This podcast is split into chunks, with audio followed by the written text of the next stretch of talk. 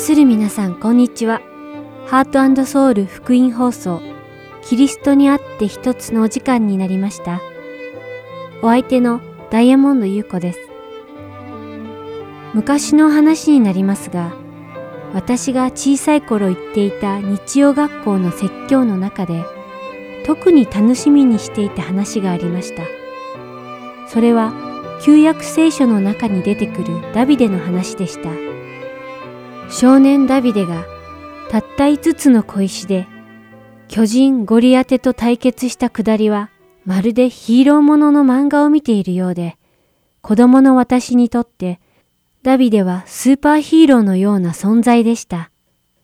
加えてダビデは自分を理不尽に追い詰めていたサウル王に仕返しをする機会が何度もあったにもかかわらず、サウル王に復讐することもなく、正義を貫き通しました。でも、ある日聖書を読んでいると、私が知らなかったダビデの違った一面に出会ってしまったのです。正義と勇気のヒーロー、ダビデを信じて疑わなかった私が、どうしてダビデの失態を想像できたでしょうかその失態とは、もし私がダビデだったら、恥ずかしくて話の端にさえ登ってほしくないような出来事でした。しかし聖書は、ダビデのすべての行動を何一つ隠すことなく記していました。この続きは賛美の後でお話しします。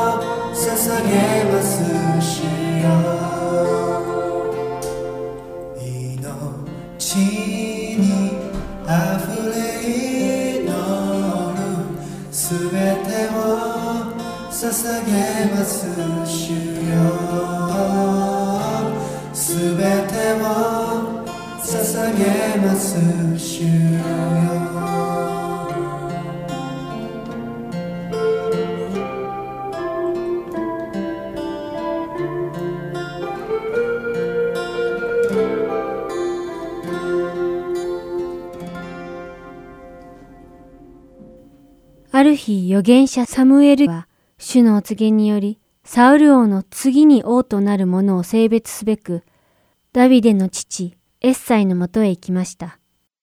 それは主ご自身が少年ダビデを次の王として指名され、主に選ばれたダビデにイスラエルの次の王としての油を注ぐためでした。ダビデがゴレアトを討ち取ってその名が世間に知られて間もなく、ダビデはサウル王の注目を浴び、その後もどこへ出陣しても勝利をもたらしたので、主がダビデを次の王と決められたことを知らないサウル王は、ダビデを戦士の長として任命しました。戦士の長に任命されたダビデは、サウルの息子ヨナタンをはじめ、サウルの家臣やすべての兵士に歓迎されました。ここまでの話を聞く限りでは、ダビデの順風満帆な人生が描かれているように見えます。しかしダビデは予期せぬ間に命を狙われる逃亡者となるのです。それはサウル王がダビデの人気と功績に強い嫉妬をしてしまったために、しまいには軍隊まで引き連れ、ダビデの命を奪おうと狙ってきたのです。まさか嫉妬に駆られたサウル王に追われているとはつゆとも思わないダビデは、追われる理由もわからぬままに逃亡生活が始まり、アヒメレクに助けを求めに行きます。しかし、そこでもダビデはサウル王の部下を目撃し、どこにいてもサウル王から逃れられない身の危険を感じます。皆さんはダビデが次にどこに逃げたかご存知ですか？ペリシテ人の土地ガト、アキシュ王のもとへ行ったのです。さて、このガトという土地はどういうところなのでしょうか？なんと、ガトはダビデが5つの石を持って倒したゴリアトの出身地なのです。ダビデは実に敵地の中でサウル王から身を隠していたのです。おそらくダビデはイスラエルには自分の居場所はないと思ったのでしょう。しかし、ダビデの思いとは裏腹に、アキシュの家臣たちはダビデのことを称えるがごとく、サウル王は千を打ち、ダビデは万を打ったと踊り歌ったのです。聖書では、ダビデがこの言葉が心にかかり、ガトの王アキシュを大変恐れたと記載されています。そして恐怖に震えるダビデは、なんと人々の前で気が狂ったふりをしたのです。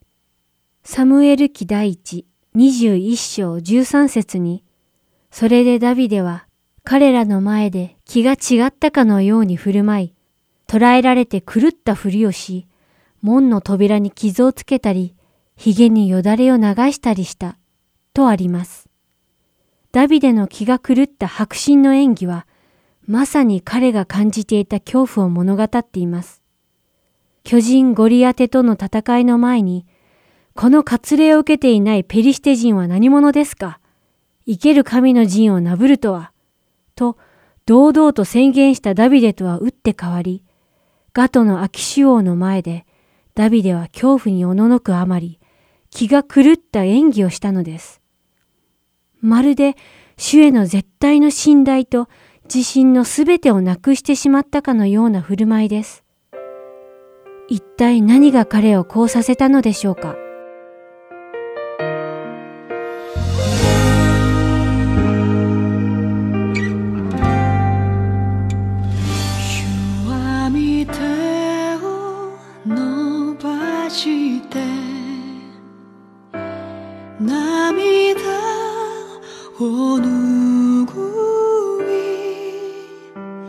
つまずき引き上げてくださる。命の地へ導く。主は見てを伸ばして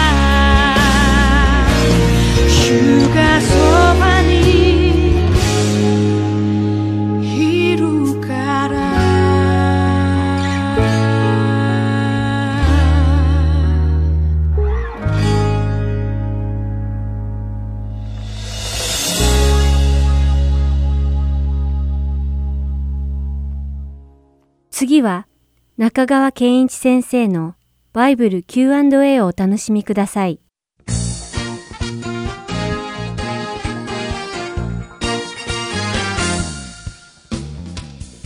さあ今日の質問です。イエス・キリストとは誰ですか？なんか直球ですねこれはね。究極的な質問です。3つ申し上げます。まず1番目。イエス・キリストの歴史性を疑う人はほとんどいません。まずイエス・キリストは歴史的人物だということです。かつて私がクリスチャンになる前はキリストが歴史的人物かどうか疑っていました。でもそれは自分が無知だっただけです。ある時高校時代の世界史の教科書山川出版の教科書を久しぶりに開けてみたらイエス・キリストはって出ていたんです。なんだ山川が言ってんじゃないか。じゃあいたんだ。そんなもんですね。でイエス・キリストを受け入れていないむしろ敵対してきたユダヤ教の経典のタルムードでさえもイエス・キリストの歴史性を認めています。イエス・キリストに関する言及があります。ですから、まあ、アメリカなんかでよくディベートっていうのがあるんですね。キリストを信じてる人と無神論の人がディベートするわけですけれどももし否定する人がイエス・キリストの歴史性を疑ったならば袋叩きに合います。それぐらいにイエス・キリストが歴史的人物だったっていうのはもう疑う人はほとんどいません。だから問題はキリストという人が生きていたかどうかではなくてキリストとは誰なのかが問題なんです。1番目これで終わり。2番目。じゃあ誤った認識についてお話をします。誤解があるんです時々こういうふうに言う人がいます。イエスという方は偉大な預言者。偉大な教師経験な人素晴らしい聖人だよああいう人は人類の歴史になかなか出ないねって言ってキリストを褒める人がいるんですしかしそれは間違ってます。なぜかというと、イエス・キリストが言ったのと同じことを普通の人間が語ったとしたら、その人は到底偉大な教師、到底見上げるべき人とは言えない。例えばどういうことをおっしゃったか。私が道であり真理であり命なのですと言ったんです。これを普通の人が言ったらどうですかあの人ちょっと変になったよと絶対言うはずですね。だから誤解した見解ってのは何なのかというとイエス・キリストを神だと認めないで偉大な人だ偉大な教師だというのは矛盾だということ聖書はその可能性は認めてないっていうことですじゃあ3番目ですねということはイエス・キリストは誰かということに関して2択しかないんです。A か B しかないんです。A は何かというとイエスは神である。B は何かというとイエスは問題のある人だ。わかりますか？その中間はないんですよ。その中間っていうのはさっき言ったようにイエスは偉人だ、素晴らしい人だ、立法の教師だ、道徳の教師だ、この可能性はないんです。これ何回も言います。聖書は論理的にその可能性を許していません。イエスは主張されたように神であるか、あるいは問題のある人であったかのどちらか。問題のある人っていうと、例えばどういう人かっていうと、詐欺師、嘘つき、精神異常者、もう古代妄想教私が神だって。これ古代妄想どっちかしかないんですね。キリストの歴史を疑う人はいない。二つ目。キリストを単なる立派な教師というのは間違ってる。選択は二つしかない。キリストは誠にキリストが主張されたように神であるあるいはキリストは問題のある人であるどちらしかないということですね聖書はイエスは神であり人であると教えています。イエスは神であり人である。なぜかというと、神でなければ私たちを救えないんです。人でなければ死ぬことができないんです。もう一度言います。神でなければ我らを救えない。人でなければ私たちの罪のために十字架上で死ぬことはできない。だからキリストが神である方が人となられたというこの上に私たちの救いが成り立っているということです。聖書を一箇所読みたいと思いますが一番目ヨハネの福音書8章58節。こういう言葉があります。イエス・キリストの言葉です。誠に誠にあなた方に告げます。アブラハムが生まれる前から私はいるのです。これこの言葉は文法的に考えると少し変なんですね。本来は私はいたのですが文法的に正しいでしょう。けれどもここでイエス・キリストは私はいるのですと言われました。英語では I am です。で、ユダヤ的文脈ではこれはイエスが自分は神だとおっしゃってるんです。神聖宣言です。今私たち日本人が読むと理解しがたいかもしれない。しかしキリスト時代のユダヤ人たちはその言葉を正しく理解したんです。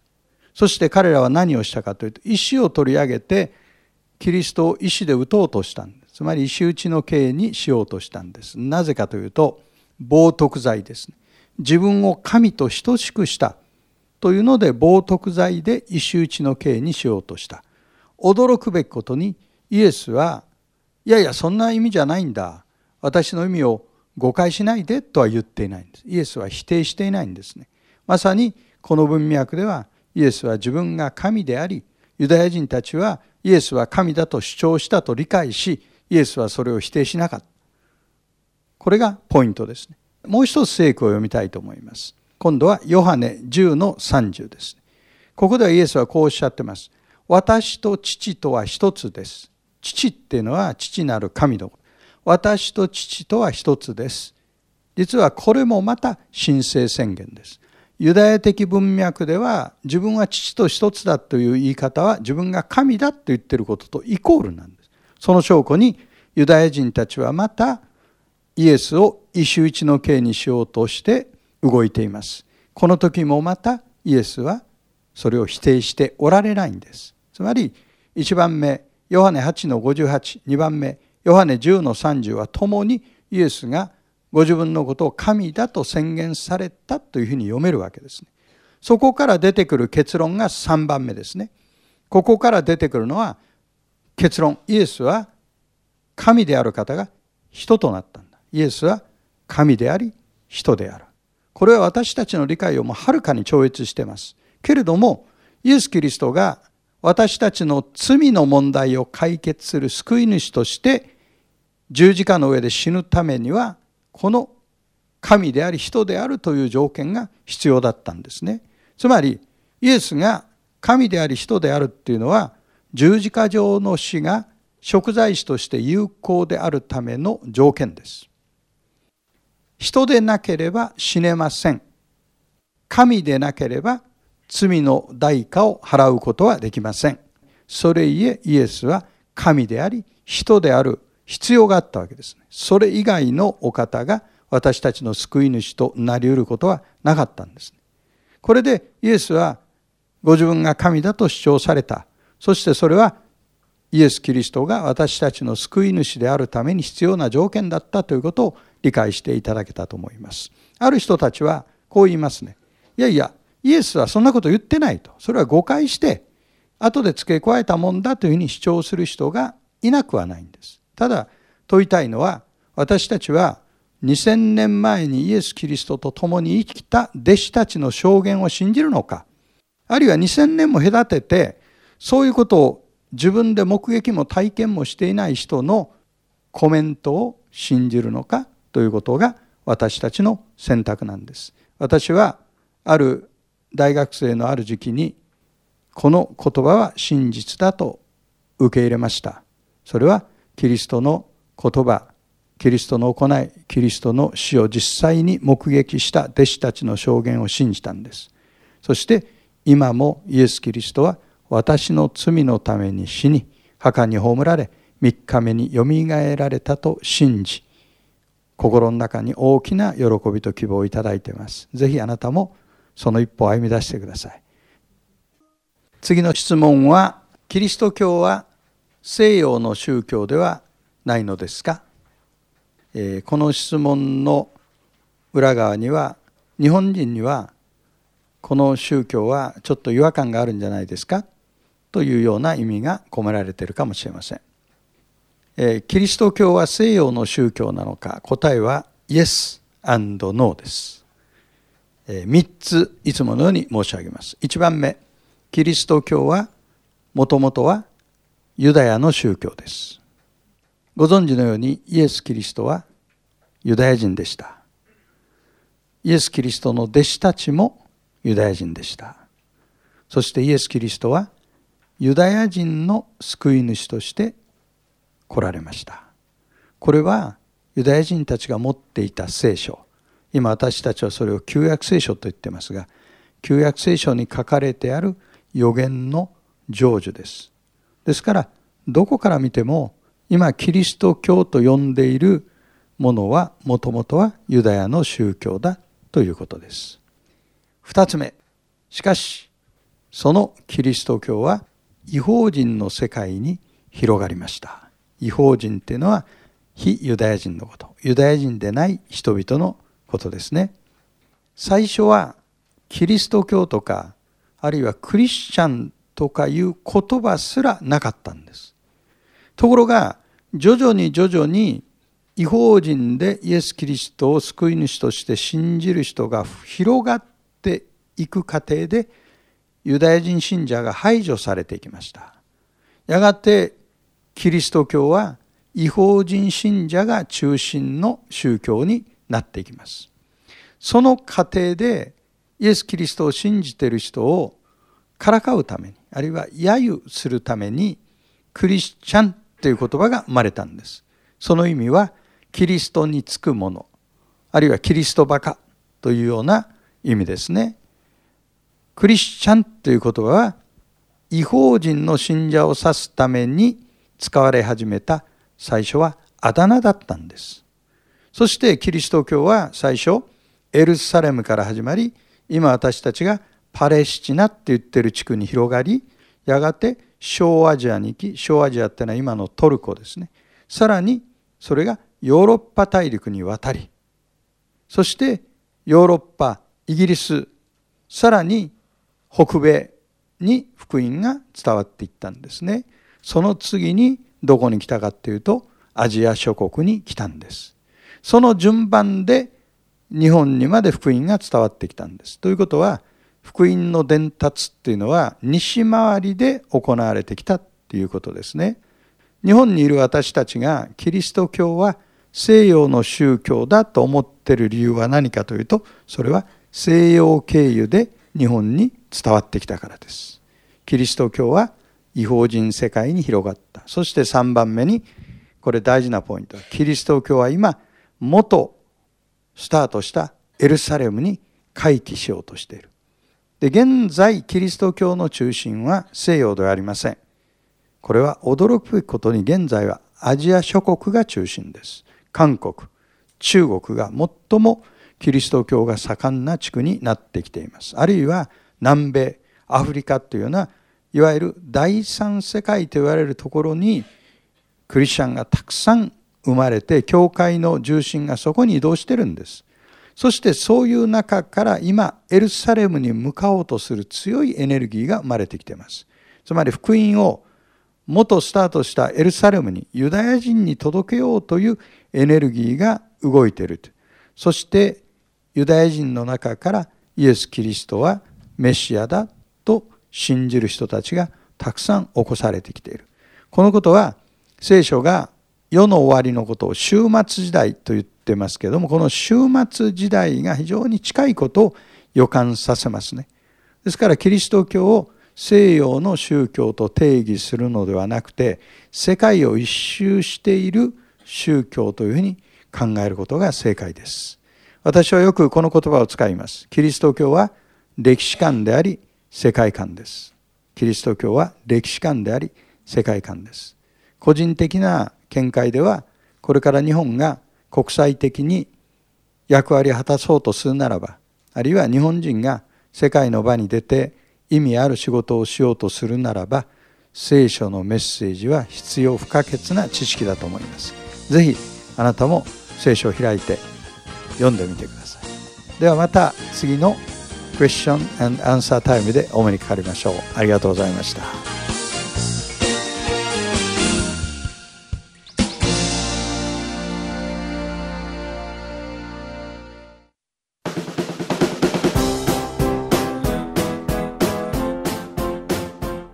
過去のプログラムの中でもう一度お聞きになりたいプログラムがありましたらハートソウルのホームページでお聞きいただけます。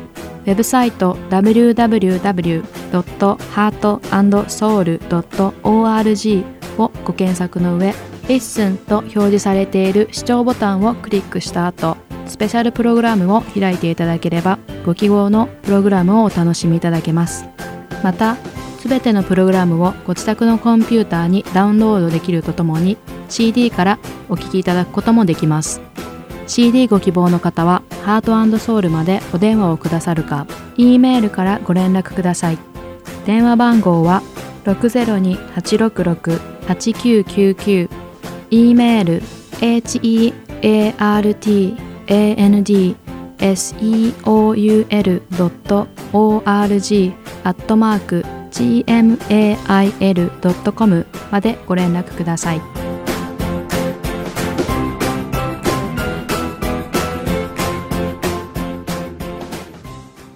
次は福音の本当の意味をご一緒に考えるプログラム福音良い知らせをお聞きください。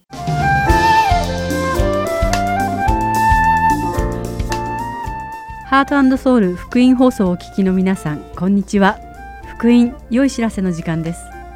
お相手は横山幸子と横山勝です。こんにちは。皆さんと一緒に福音とは何なのか、今日もその意味を学んでいきましょう。さて、前回は福音とは単なる良い知らせだとは定義できないということ。そして良い知らせが良い知らせとして成り立つには、まず悪い知らせを伝えないといけない。ということを学びましたそうでしたね良い知らせを伝えようとする時前提として悲しい知らせを知っていないと良い知らせの意味が生きてこないんです。そのためにも良い知らせの前にまず悲しい知らせあるいは悪いニュースとは何であるかを学ばないといけないのです。そして私たちがこの悲しい知らせと良い知らせをしっかりと理解するためにはまず物事を神様の視点で見ることを学びそれから聖書を読まなくてはならないということもお話ししました。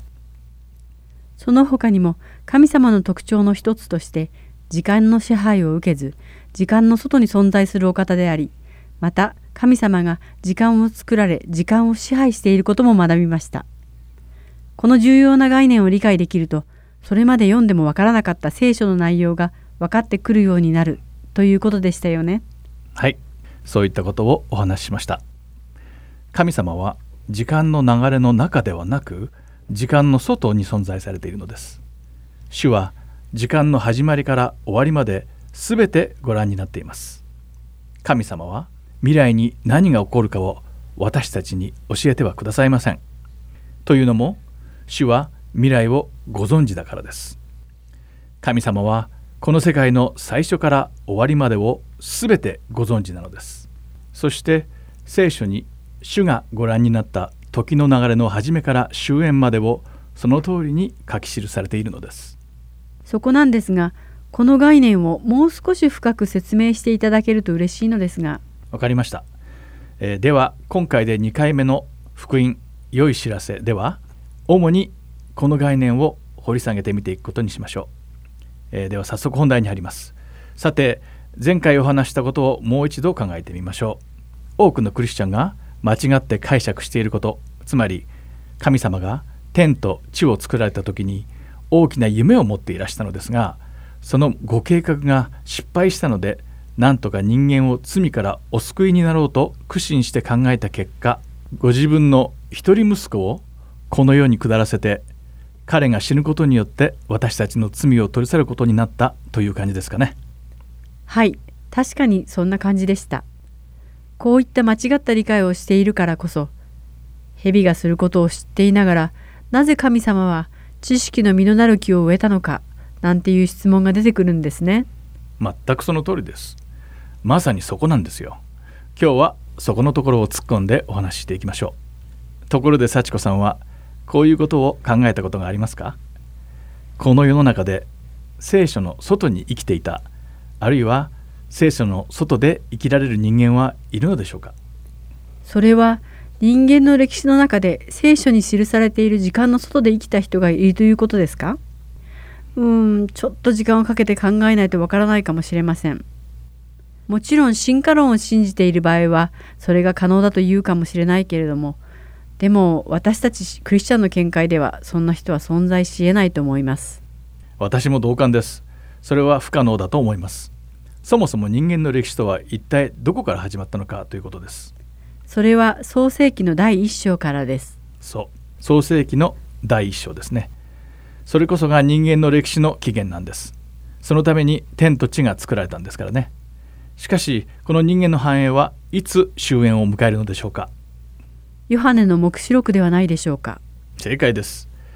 このヨハネの黙示録第20章には大きな白い御座に着座しておられる方が数々の書物に書き記されていることに従って死んだ人々を裁くために来る。そして命の書に名の記されていない者は皆火の池に投げ込まれたと書かれています。さらに第21章には新しい天と新しい地そして新しいエルサレムが天から下ってくるのを見た。そして子羊の命の書に名が書いてあるものだけが門から入れる。と書かれています。地球の上に神様が作られたこの地で人類の歴史が終わるのです。そしてその後ある者は永劫の罰を受けまたある者は永遠の命を授かるのです。その後また人類の繁栄はあるのでしょうか。つまり私が言いたいのは子供が生まれてくるのでしょうか。ということです。えー、っと確か生まれては来ないと思います。永遠の命を授かった人から子供は生まれないでしょうね。神様は天国では結婚もないとおっしゃっていますよね。だから子供は生まれないと思います。えこれも正解です。えあなたが言ったことは全部合ってます。地獄の豪華に永劫に焼かれている人からは子供は生まれないでしょうし天国には結婚がないのでここでも子供は生まれないでしょう。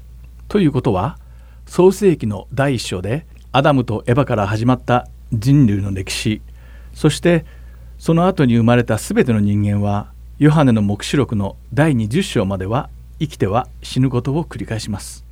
そしてこれが誰も聖書に記された時間の外には存在できない理由なのです。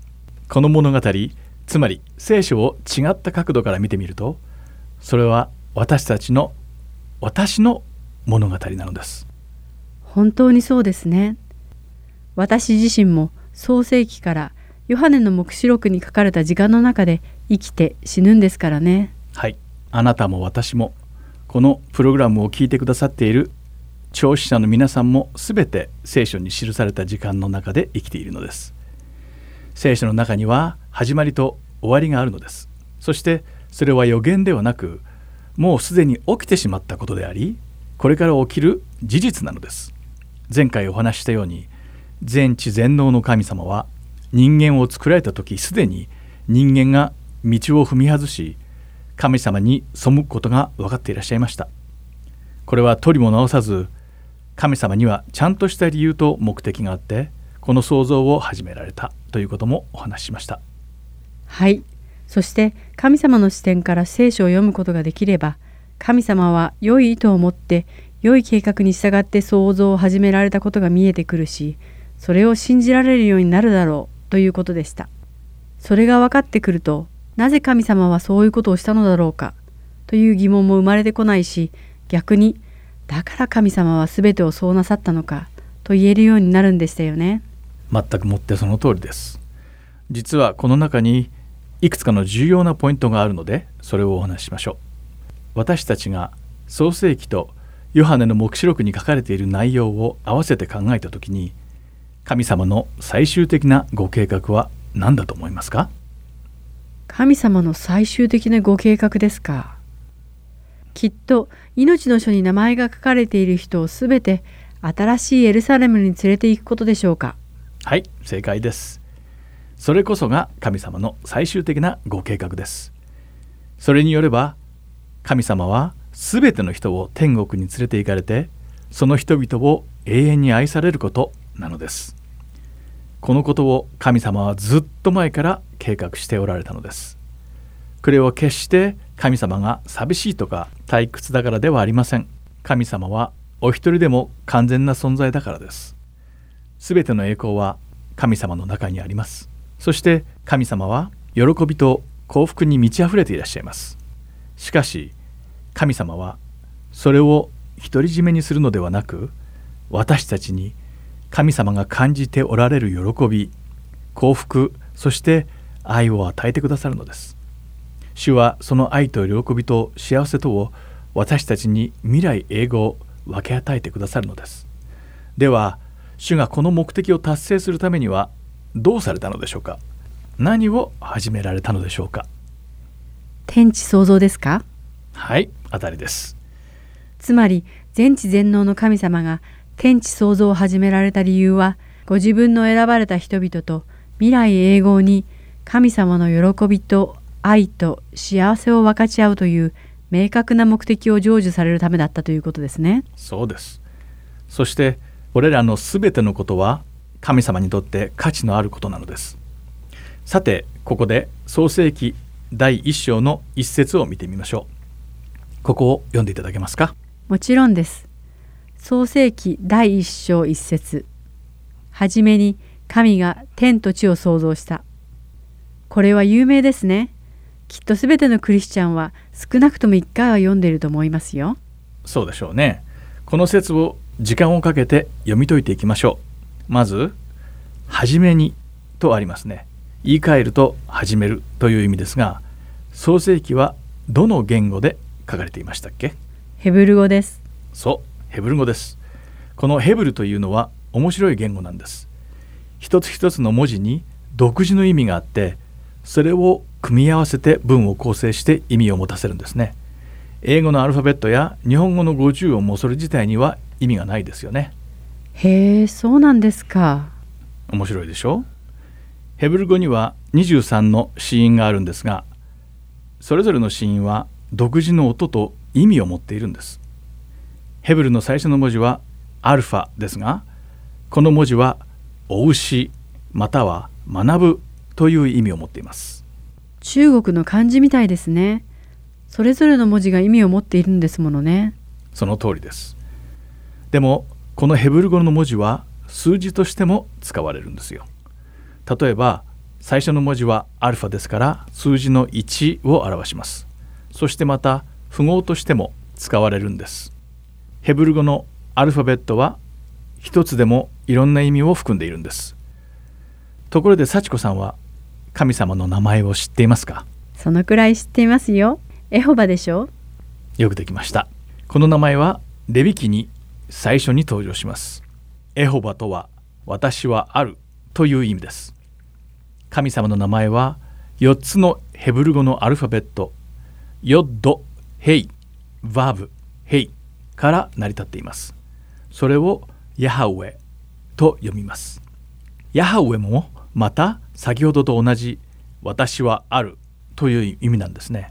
さっきヘブル語のアルファベットはそれぞれ意味を持っているって言いましたね。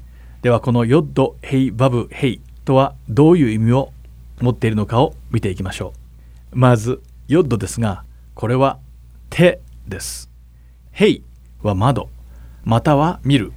窓から見るからでしょうかね。なるほど。そしてバブは鍵爪または釘。そして最後の「ヘイ」も同じく窓または見るという意味を持っています。これを組み合わせると手見る釘見るとなります。へえ、そうなんですね。ヤハウェを構成しているヨッド、ヘイ、バブ、ヘイの一つ一つの文字の意味を並べてみると、手、見る、釘、見るになっているんですね。とても興味深いです。イエス様の手が釘で十字架に打ち付けられたことを連想してしまいました。素晴らしいだからイエス様は神様が肉体を持った姿なのですよイエス様が十字架の上で亡くなった時総督ピラトが罪状書きを十字架に掲げたのを覚えていますか？そしてそこには何て書いてあったんでしょうか？えーっと、確か、これはユダヤ人の王イエスである、だったと思います。よく覚えていましたねその通りですさてここでヨハネの福音書第19章の19から20節を読んでくださいはい。ピラトは罪状書きも書いて十字架の上に掲げた。それにはユダヤ人の王、ナザレ人イエスと書いてあった。それで大勢のユダヤ人がこの罪状書きを読んだ。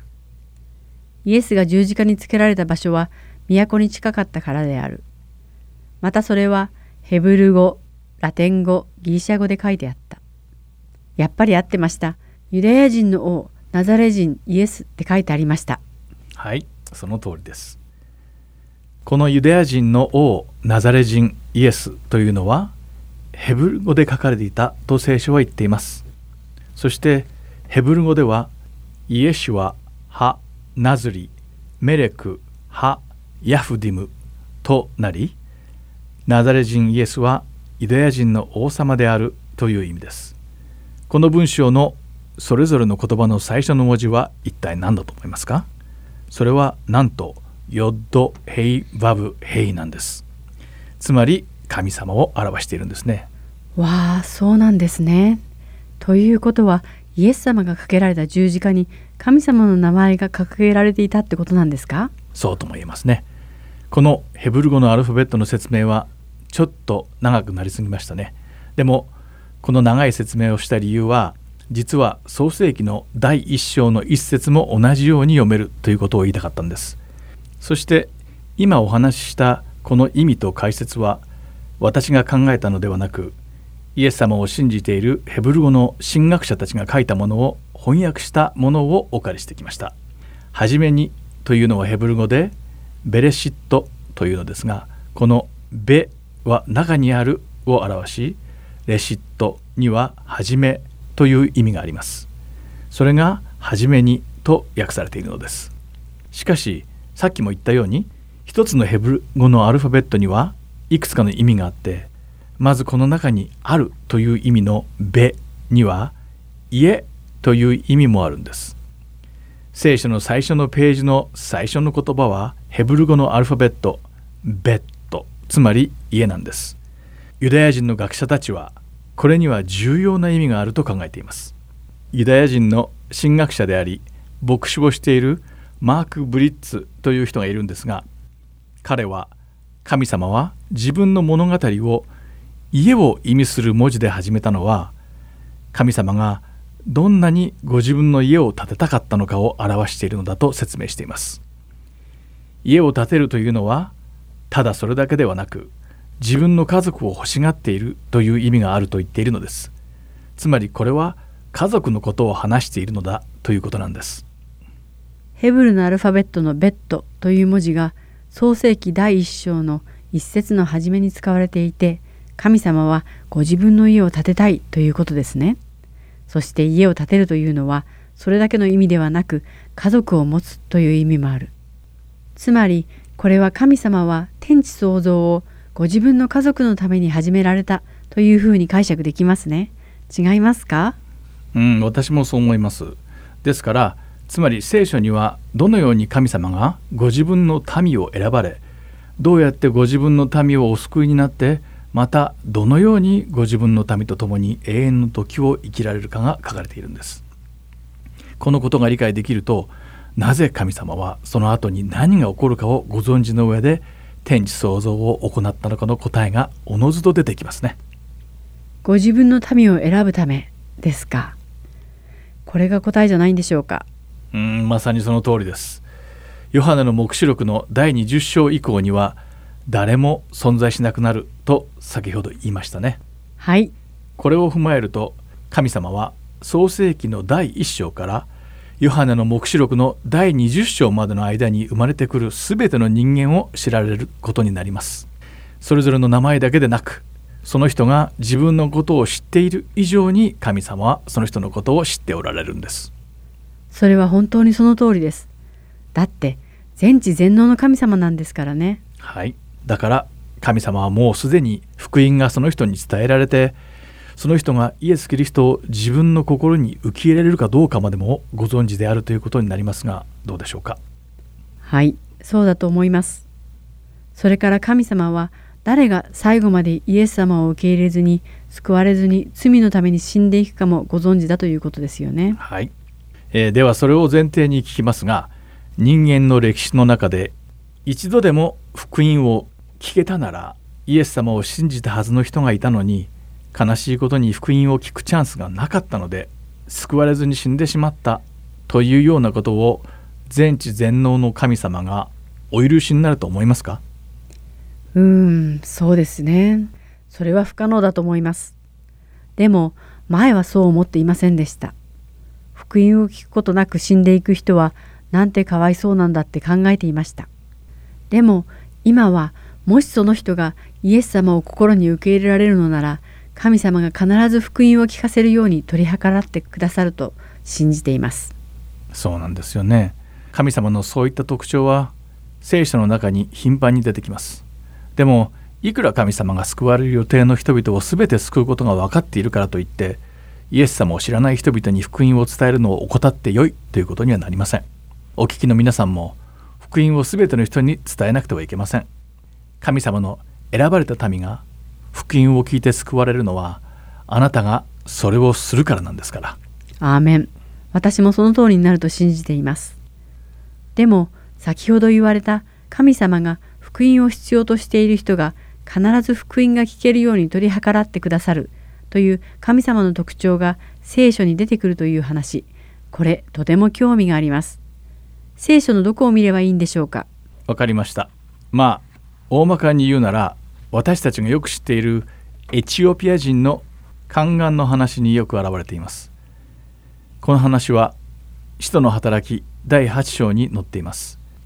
このエチオピア人の宦官はエルサレムから帰ってくる途中で馬車に乗って預言者イザヤの書を読んでいたんです。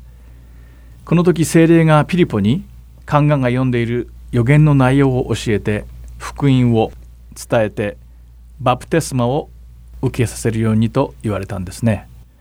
なぜ神様はこの人が救われることを望んだかというとそれは神様がこのエチオピア人の宦官が福音を聞けばその心にイエス・キリストを受け入れることをご存知だったからなんです。だから必要とされる人に聖霊を送られたのですね。なるほど。この話は聖書に書いてあるのではないのですが私はいつもイエス様の使徒のトーマスのことを考えてしまいます。この人は福音をはるばるインドまで行って述べ伝える最中に亡くなったってどこかで読んだことがあります。うん私もそう聞きました。あの当時になぜトーマスははるばるインドにまで行かなくてはならなかったのかずっと疑問に思っていたんですが今日の話を聞いてその理由が分かりました。きっとその時インドに福音を聞かなくてはならない人たちがいてそれを聞いてイエス様を心に受け入れることができたからなんですね。うん非常にいいポイントですね。聖霊はパウロがアジア地方に行くのを止められマセドニアに行けと言われました。神様は福音を聞けばイエス様を受け入れられる人々のために必要な場所に最適な人を送られるのです。そしてイエス様はこれらの大切な御言葉をマタイの福音書第18章に残されています。ここには100匹の中の1匹の羊が迷子になったくだりです。ではマタイの福音書第18章の14節を読んでください。はい。このようにこの小さい者たちの一人が滅びることは天にいますあなた方の父の御心ではありません。はいありがとうございました。ここではその人がどんな人であるのかまたどんなに小さな存在であるのかにかかわらず神様は一つとして救われる魂をお見捨てにならないということなんです。さてここでそろそろ本題に戻りましょう。前回から2回にわたって全知全能の神様のことをお話ししたのはこの概念を理解することによって聖書を完全な形で理解することの大切さを伝えたかったからなんです。さて今私たちはイエス様が来られるのを待っているわけですがイエス様に一刻も早く来ていただいてすぐにでも天国に連れて行ってもらいたいわけです。でもなぜイエス様は来られないのでしょうか？なぜ今日来てくださらないのでしょうね？そうですね。今日学んだことを当てはめて考えてみると今この瞬間にイエス様が来られないのは福音を聞いてイエス様を心に受け入れるはずの人たちがまだ生まれていないからじゃないでしょうか。正解です。なぜイエス様は100年前にも来られなかったのかというとこのプログラムを聞いているクリスチャンの人たちもあなたも私もまだ生まれていなかったからです。神様は福音を聞けば私たちがイエス様を受け入れることをご存知だったし私たちが神様の家族になるのを見て喜ばれたからです。だから待っていてくださったんですね。そして今日もまた待っていてくださるのです。まだまだたくさんイエス様を心に受け入れるはずの人がいてその人たちに福音を伝えなくてはいけないからです。私は今神様が全てをご存知だということに感謝しています。神様は私たちが生まれるまで待っていてくださるんですから。でもということはイエス様が来られる時はもう新たに福音を信じることのできる人は残っていないということなんですね。全くその通りです正しくは信じる人がいなくなった時ではなくてイエス様が来られる時は信じる人が生まれる必要がなくなった時なんです。この世の堕落と大敗は続きます。そして時が満ちるとこの世には福音を聞いてもそれを信じようとしない人であふれかえるのです。そして次の世代にも誰一人としてイエス様を信じる人が生まれなくなった時にイエス様は再臨なさるのです。さて今日のお話は少し長かったですね。この話が福音にどういった関係があるのかを疑問に思っているのかもしれませんが最初の回で言ったように福音の良い知らせを知るためにはまず最初に悲しい知らせを理解しないといけないわけです。だから今回はこういう話をしたわけです。幸子さん今日の話をまとめていただけますでしょうか？もちろんです。まず最初はすべての人類の歴史は創世記の第1章からヨハネの黙示録の第20章までに書かれているということ。そして聖書は神様の救いのご計画であること。また神様がどのようにご自分の民をお選びになって新しいエルサレムに連れて行ってくださるかが書かれている書物であること。そして創世記の第一章の一節を詳しく見てみると神様は自分の家のためにもっと厳密に言うと神様の家族のために天地創造を始められたということですね。ありがとうございました。そしてもう一つ付け加えるなら神様は決して一つの魂でも失われることはないということです。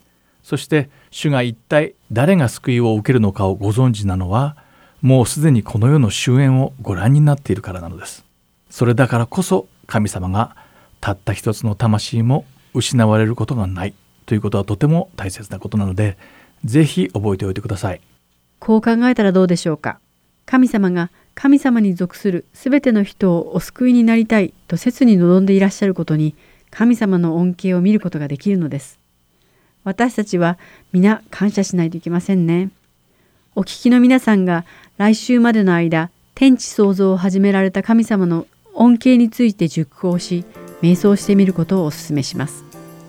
今日の福音良い知らせはこれで終わりです。最後まで聞いてくださってありがとうございました。それではまた来週お会いしましょう。さようなら。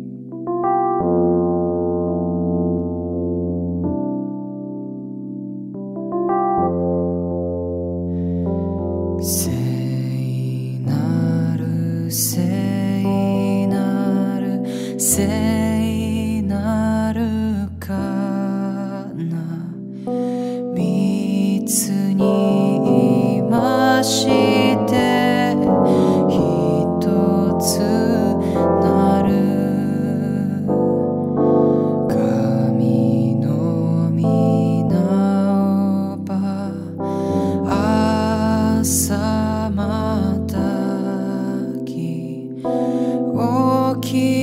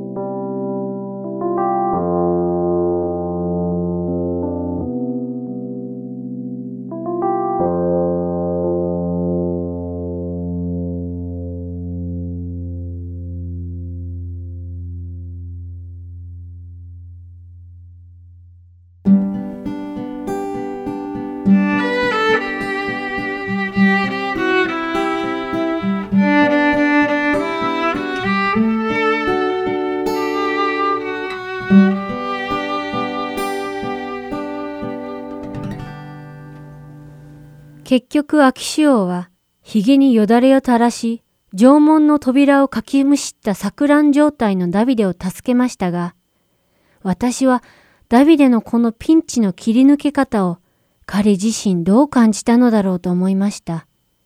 もし私がダビデだったら、恥ずかしさもさることながら、神様に助けを求めず、信じきれなかった不信仰を謝りたい気持ちでいっぱいになるような気がしました。